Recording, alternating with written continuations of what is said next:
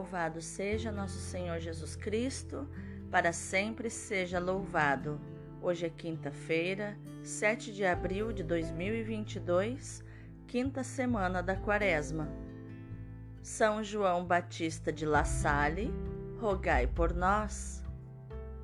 A primeira leitura é do livro do Gênesis, capítulo 17, versículos do 3 ao 9. Naqueles dias, Abrão prostrou-se com o rosto por terra, e Deus lhe disse: Eis a minha aliança contigo.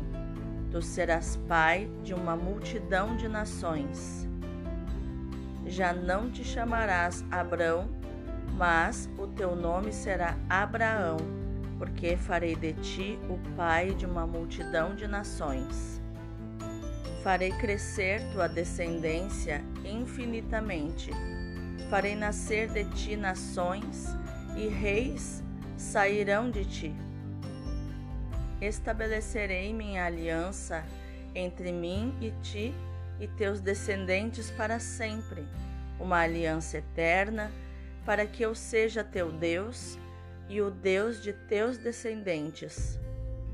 A ti e a teus descendentes darei a terra em que vives como estrangeiro todo o país de Canaã como propriedade para sempre, e eu serei o Deus dos teus descendentes. Deus disse a Abraão: Guarda a minha aliança, tu e a tua descendência para sempre. Palavra do Senhor, graças a Deus. O salmo de hoje é o 104, versículos do 4 ao 9. O Senhor se lembra sempre da aliança. Procurai o Senhor Deus e seu poder, buscai constantemente a sua face. Lembrai as maravilhas que ele fez, seus prodígios e as palavras de seus lábios. Descendentes de Abraão, seu servidor, e filhos de Jacó, seu escolhido, ele mesmo, o Senhor, é nosso Deus, vigoram suas leis em toda a terra. Ele sempre se recorda da aliança promulgada a incontáveis gerações, da aliança que ele fez com Abraão e do seu santo juramento a Isaac. O Senhor se lembra sempre da aliança. O evangelho de hoje é João, capítulo 8, versículos do 51 ao 59. Naquele tempo, Disse Jesus aos judeus: Em verdade, em verdade vos digo: se alguém guardar a minha palavra, jamais verá a morte. Disseram então os judeus: Agora sabemos que tens um demônio. Abraão morreu e os profetas também, e tu dizes: Se alguém guardar a minha palavra, jamais verá a morte. Acaso és maior do que o nosso pai Abraão, que morreu como também os profetas? Quem pretende ser? Jesus respondeu: Se me glorifico a mim mesmo, minha glória não vale nada. Quem me glorifica é o meu Pai, aquele que vós dizeis ser o vosso Deus. No entanto, não o conheceis, mas eu o conheço, e se dissesse que não o conheço, seria um mentiroso como vós. Mas eu o conheço e guardo a sua palavra. Vosso pai Abraão exultou por ver o meu dia. Ele o viu e alegrou-se. Os judeus disseram-lhe então: Nem sequer cinquenta anos tens e viste Abraão? Jesus respondeu: Em verdade, em verdade vos digo: antes que Abraão existisse, eu sou. Então eles pegaram em pedras para apedrejar Jesus, mas ele escondeu-se e saiu do templo. Palavra da salvação, glória a vós, Senhor. E então, meus queridos, quais os ensinamentos de inteligência emocional e espiritual nós podemos encontrar nos textos de hoje? A primeira leitura nos mostra que, regressado do exílio, o povo de Israel está reduzido a um pequeno resto, entre aspas, né, privado dos dons prometidos a Abraão, conforme o versículo 8. O mesmo Abraão que Deus tinha chamado Pai das Nações, Pai de inúmeros povos, conforme o versículo 5 e também conforme Gênesis 12, 2. A tradição sacerdotal lembra, nesses poucos versículos, a vocação de Abraão para que o povo reencontre a esperança na certeza da aliança com Deus. Deus, com efeito, não pode renegar a aliança, porque não pode renegar a si mesmo. Deus não se contradiz. E esta certeza é fundamento seguro para a esperança do povo, assim como Abraão foi e por isso esperou contra toda a esperança. Foi Deus quem se revelou a si mesmo, como nos mostra o versículo 1, e revelou a Abraão o seu novo nome, Pai de muitas nações, Pai de uma multidão de nações, de acordo com o projeto divino de salvação, como nos mostra o versículo 6, no qual era chamado a ser protagonista. Esta vocação e missão implicavam caminhar diante do Senhor numa integridade de vida, como nos mostra o versículo 1. Abraão e sua descendência, né, sua posteridade, seriam de Deus, e Deus seria o Deus de Abraão e da sua descendência. Abraão responde à proposta divina com um gesto de adoração e de ação de graças que se torna escuta ativa. E Deus então pode lhe falar ao coração. Abraão prostrou-se com o rosto por terra e Deus lhe disse todas estas coisas, como nós vemos no versículo 3.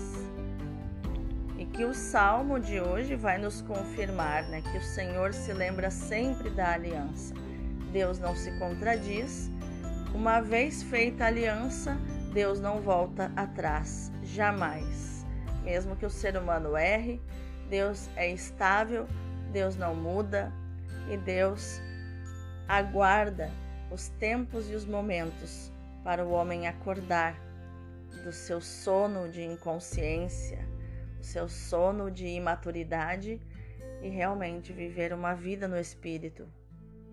Já no Evangelho, Jesus afirma com solenidade: Em verdade, em verdade eu vos digo que a sua palavra é vida e dá vida a quem a acolhe.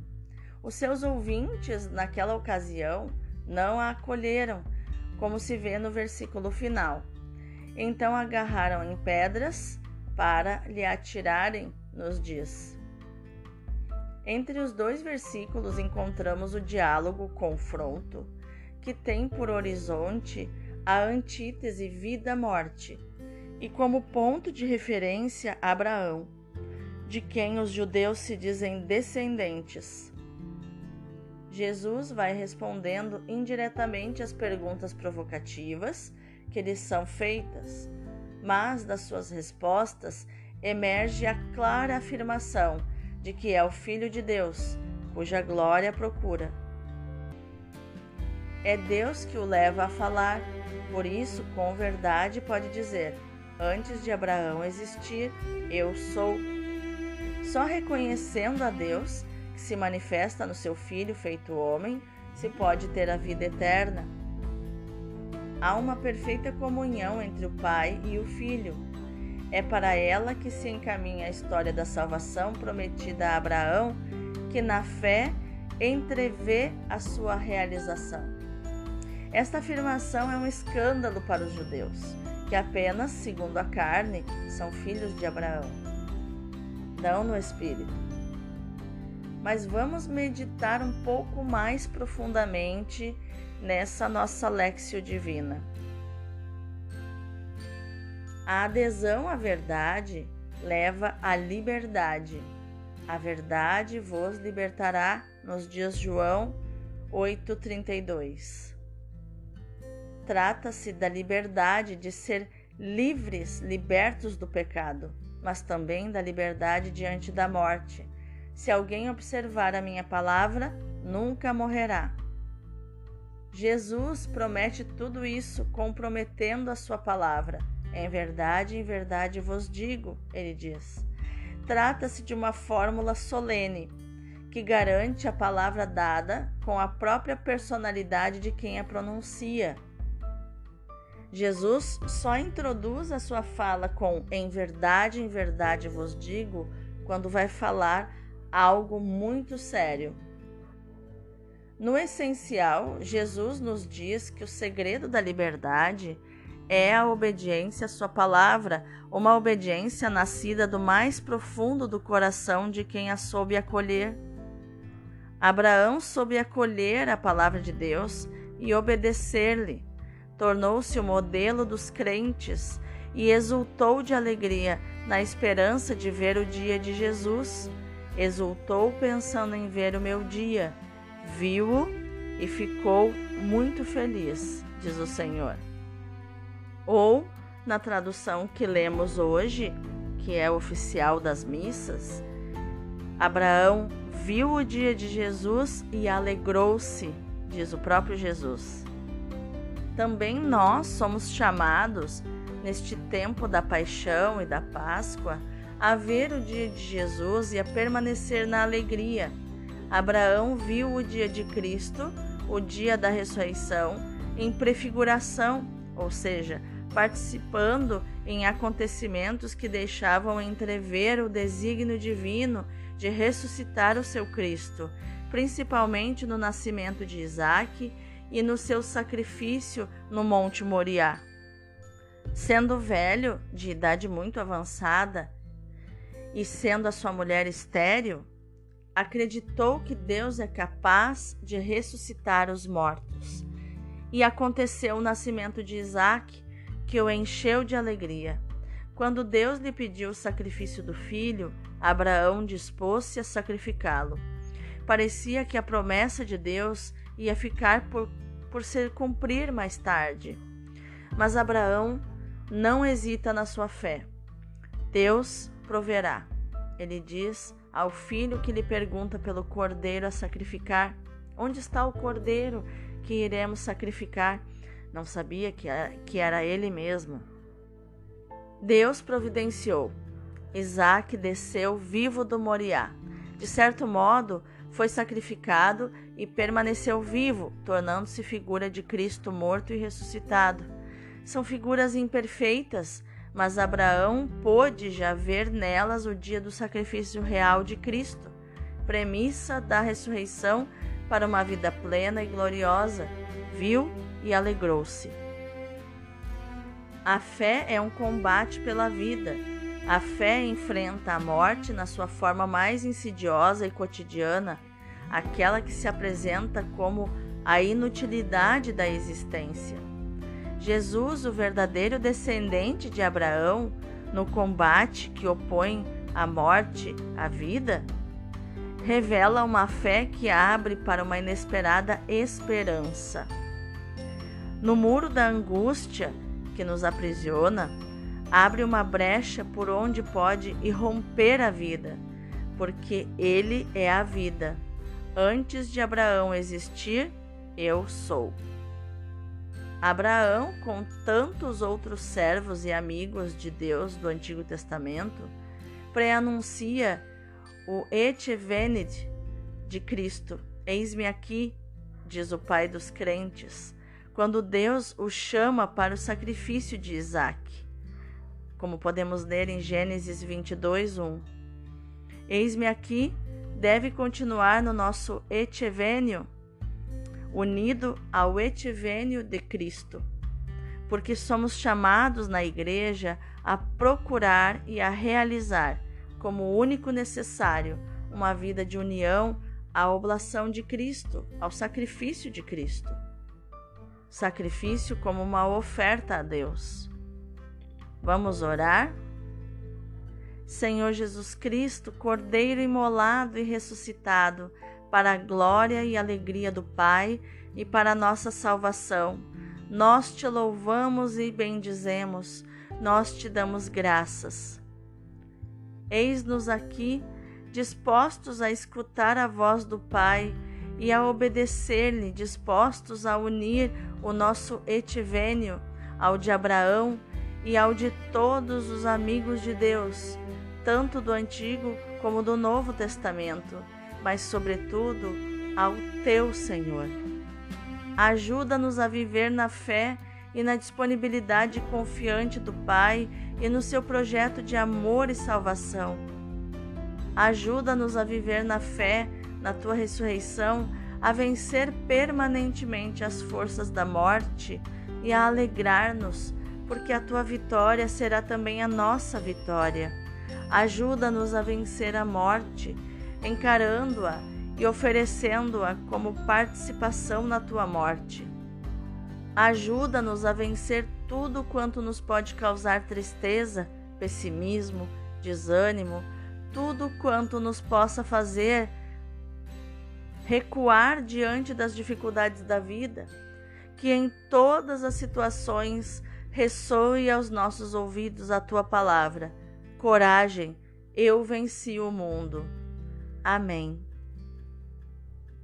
Meus amados, vamos contemplar agora esta pintura, esta paisagem da palavra de Deus, dessa Lexio Divina de hoje.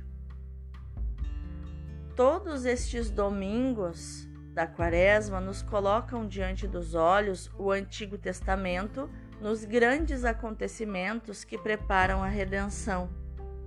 Meditamos no pecado de Adão, depois no castigo do dilúvio, Eis o sacrifício de Abraão, uma das mais belas figuras do sacrifício redentor. Deus quer nos mostrar o preço daquilo que fez por nós e a grandeza do seu amor. Escolheu Abraão. Deus dá a Abraão, de forma tardia, um filho, Isaque, o filho da promessa, do qual nascerá todo um povo Deste povo abençoado sairá o Messias. E quando Isaac se tornou um adolescente, Deus pede a Abraão o seu sacrifício. Que provação! Não é apenas um filho, é o filho do milagre e da promessa, o filho pelo qual deve vir a Abraão toda a sua glória, o filho esperado, muitos anos desde a juventude foi esperado esse filho. E só quando Abraão tinha, se, se não me foge a informação, 100 anos, é que aos 90 anos Sara fica grávida de Isaac. Quantos anos esperando? Quantos anos de angústia esperando o filho da promessa? Abraão consente em sacrificá-lo Afinal, este filho não lhe pertence, pertence a Deus. E é impedido pelo anjo que segura o punhal um pouco antes dele sacrificar o filho e diz: Não, não o sacrifiques. Deus já entendeu a tua obediência. Deus quis assim mostrar-nos que, ao dar-nos o seu filho e ao sacrificá-lo, nos testemunha um imenso amor. Como tão pouco nós podemos compreender até esse momento. Como somos frios, como somos ingratos, como somos insensíveis. Os grandes dias de Páscoa se aproximam. Dia para sacudir a nossa indolência, a nossa desobediência a nossa irreverência. Que a ação do dia de hoje, dessa nossa Lexio Divina, meu irmão, minha irmã, seja meditar, proclamar e viver esta palavra de João 8,51 que diz: Se alguém observar a minha palavra, nunca morrerá. Deus abençoe o teu dia. Que este seja um dia de vida